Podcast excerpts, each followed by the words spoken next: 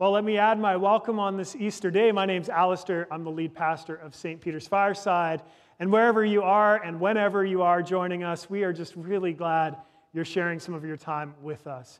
Uh, before we dig into this beautiful passage that Lloyd just read, let's pray together. Father, we give you thanks for the good news that we're celebrating today, the good news that death is not the end, the good news that your love has triumphed over the grave. We celebrate today that Jesus is alive and well and with us. And so, as we press into your word, we ask that you'd apply it to our minds, that we not grow shallow, that you'd apply it to our hearts, that we not grow cold, and that you'd apply it to our feet, that we not just be hearers of your word, but doers also. We pray all of these things in the precious and powerful name of Jesus Christ our Lord. Amen. Well, as I said, today is Easter, and Easter is about one thing resurrection. Jesus has been raised from the dead by the power of God. He is not dead, he is risen, and this is why we say, Alleluia. Jesus is alive and well, and so we say, Alleluia. We can't speak of Jesus as if he's stuck in the halls of history or bound to the written page because he is past, present, and future. He is the same yesterday, today, and forever. Alleluia. Jesus broke the world as we know it, or more accurately, the world as we thought we knew it. You know, when you die, you die. That's what we thought. But in God's world, in God's economy, Dead stuff doesn't stay dead. Jesus is the living proof. This is the cornerstone of what we believe. The Christian movement stands or falls on the resurrection. Jesus is alive. These three words excite our souls and stir our affections and make us feel as if we are on the inside of something world transforming because we are. Jesus is alive. That should be all I have to say on an Easter Sunday. Jesus is alive. And these three words, they do enliven us most of the time. But they can also just become words. We can lose sense of the life changing and world transforming reality behind them. And this can sometimes be a slow drift, or something happens that just seems to suck the mystery and power out of this truth for us. And why is that? Our passage is not an Easter Day passage per se.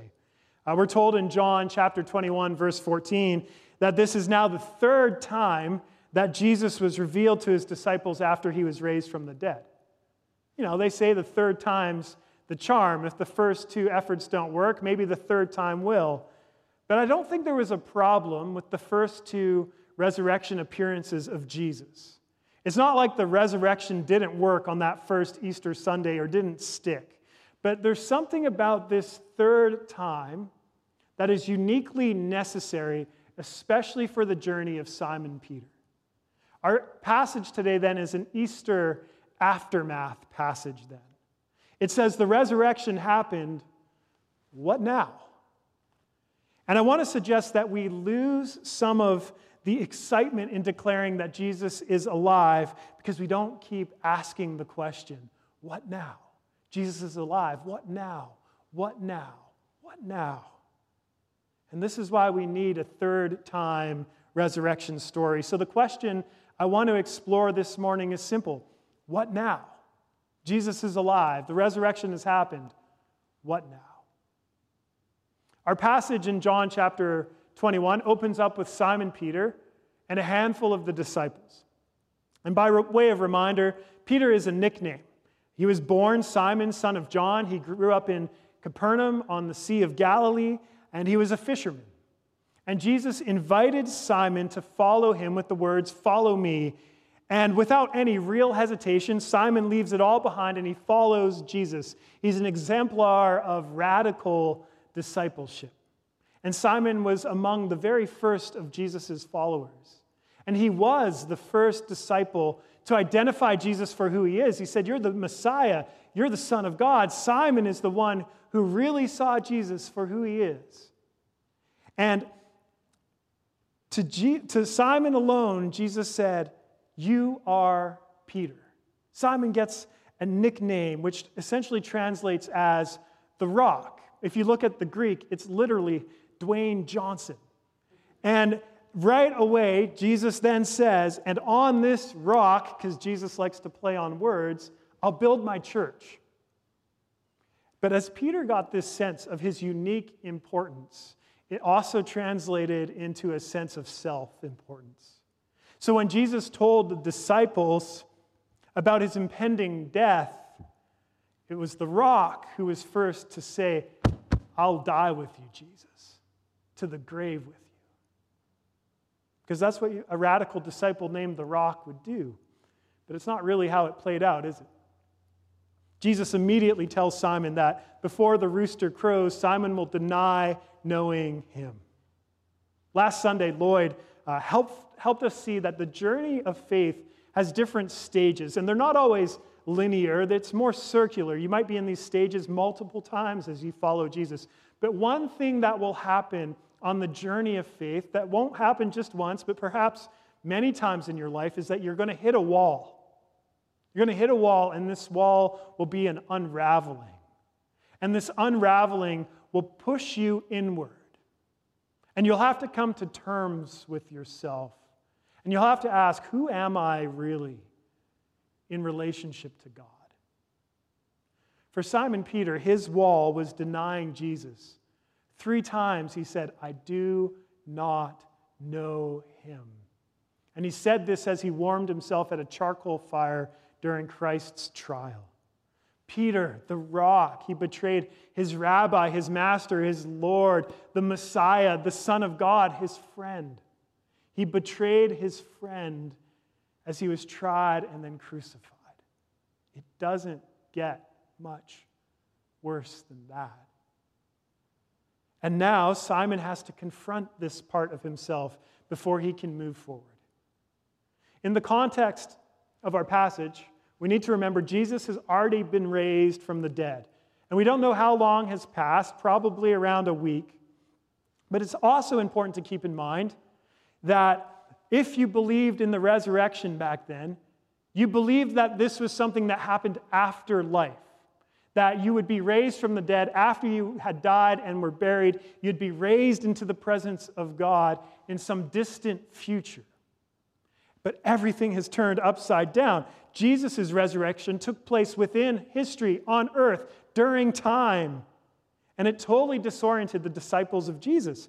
Despite Jesus telling them, This is what I'm going to do, they couldn't wrap their heads around it. They didn't have a category for this. And it shocked them as much as it shocks us with our materialistic inclinations.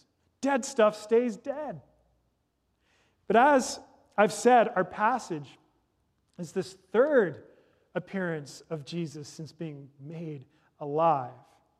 And one detail that I really do love about this passage is that after encountering the risen Lord twice, here's what we read uh, in verse 3 Peter says to the other disciples, I am going fishing. I am going fishing. Jesus is alive. The resurrection is taking place within history here and now. What now? Simon Peter goes fishing. I love this. I love this. I don't think Simon is doing anything wrong, as some commentators suggest. Let me put it this way for those of us who believe in the resurrection, you know Jesus is the crucified and risen Lord, but you're also living through a pandemic. So, what have you done? Well, you've likely done what I've done. You make your way through everyday life. You stay home, you do chores, you, you work, or you look for jobs, you go for a walk, you cook meals or order takeout, you exhaust the Netflix catalog and Amazon Prime and Hulu and every other digital streaming service. You know, some days you sit on the couch with this gnawing sense of futility and hopelessness. And other days, you're full of gratitude and thanks. It's not necessarily being disobedient to Jesus, it's just living everyday life. You wake up, you eat, you have things to do, you have another meal, you have other things to do, you have another meal, you go back to bed. We believe in the resurrection, but everyday life, even pandemic life, keeps unfolding as usual, another day, another day. Peter goes fishing. It's everyday life for a fisherman. And this is where Jesus meets him. Jesus meets us in our everyday lives. The resurrection is for everyday life. Yes, the resurrection, it is uh, power, it's promise. It's a promise that just as Jesus was raised from the dead, we too will be raised from the dead at the end of time. And then we're going to be clothed in immortality, and we're going to step into the love and peace and joy of God's everlasting kingdom. This is the promise of the resurrection, and it is yours through faith in Christ. But resurrection is also power. It's promise and it's power. It is a power that can reconfigure and redefine how you live your everyday life. And this is what we're about to see in our passage. But as Peter went fishing with a few of the other disciples, we read in verse 3 that they went out and got into the boat, but that night they caught nothing. Nada. Zilch. No fish. Now, if you're familiar with the Gospels, you hopefully know in the Gospel of Luke, there is a story like this very one when Peter first encountered Jesus. And it's so similar. It too took place after a long night of fishing and catching no fish. But then Jesus tells Simon to try casting his net again, and then they haul in more fish than they can handle. And now, in our passage, Jesus appears on the shore and he calls out to the disciples in verse uh, 6 Cast the net on the right side of the boat, and you'll find some fish. And just like the last time when Peter does what Jesus says, we read, they cast it, and now they were not able to haul it in because of the quantity of fish. The disciple whom Jesus loved, who we understand to be John, said to Peter, It is the Lord. It's the Lord. When this happened the first time, Peter blurted out, Depart from me, for I'm a sinful man, O Lord. And now it's all happening again. So we might expect Peter to say once more, Depart from me, for I'm a sinful man, O Lord. And surely Peter feels the weight of these words in a greater way than before, because at least back then he hadn't denied and betrayed Jesus. But what can he say of himself now? But Peter's response is different this time. Peter immediately jumps out of the boat and rushes to shore. And I can't help but think that Peter is also being driven by something else he once said to Jesus Lord, to whom will we go?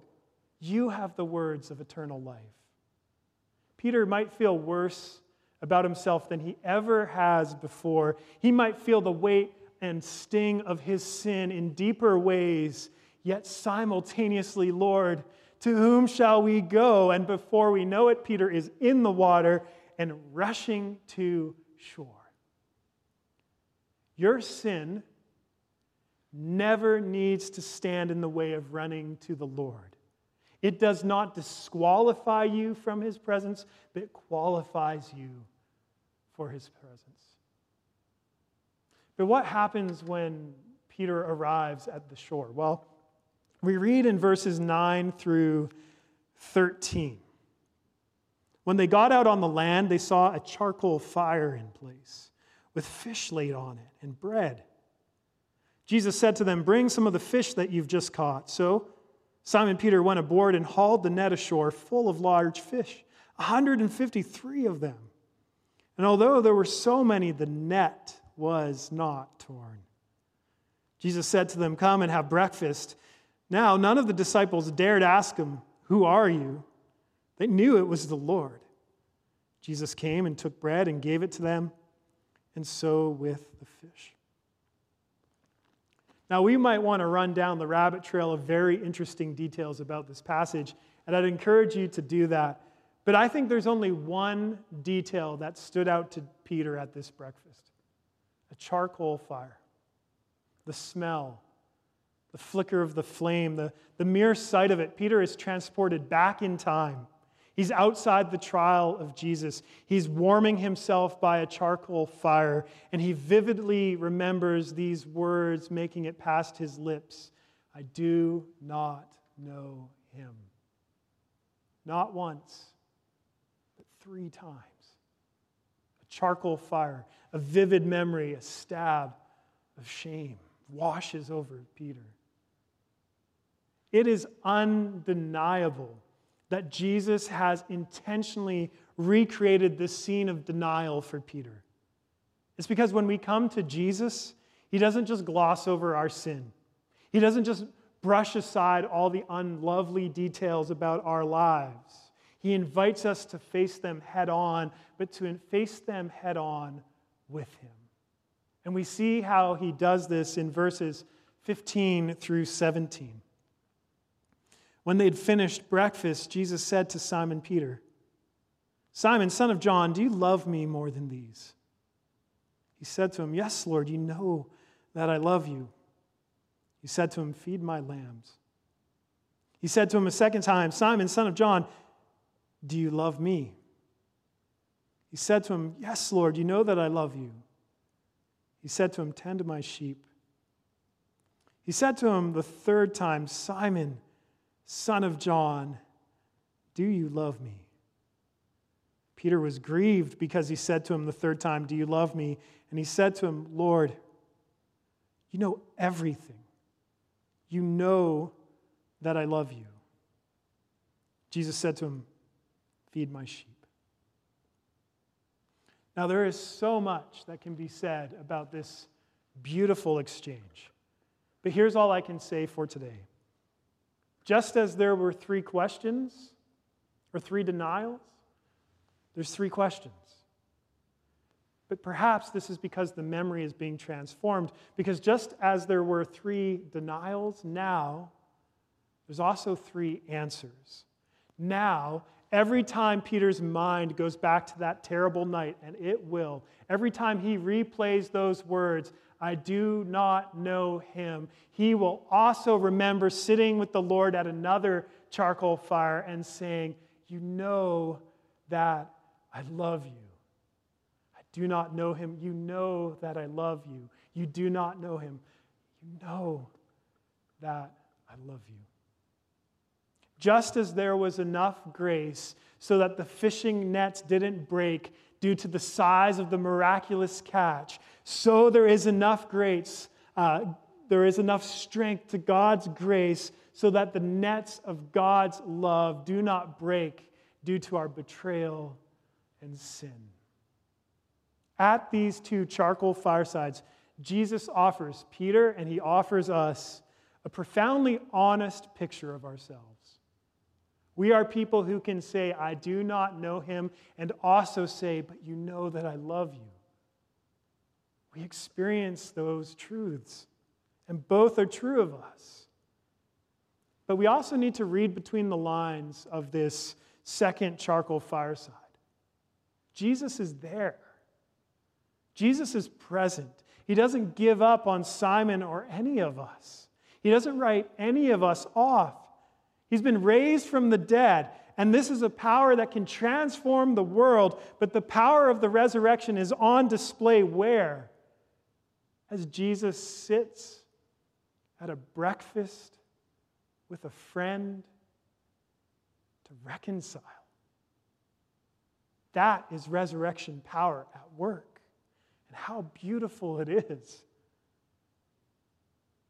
And Jesus speaks to him as Simon, not Peter. Did you notice that? He meets Simon. He meets him as he is, not as he thinks he should be. And Jesus shares this meal with him, and he names the elephant in the room, not just for the sake of hashing up old wounds, but for the sake of reconciliation and also for the sake of liberation. Simon doesn't need to deny his denials, and he doesn't need to be defined by them either.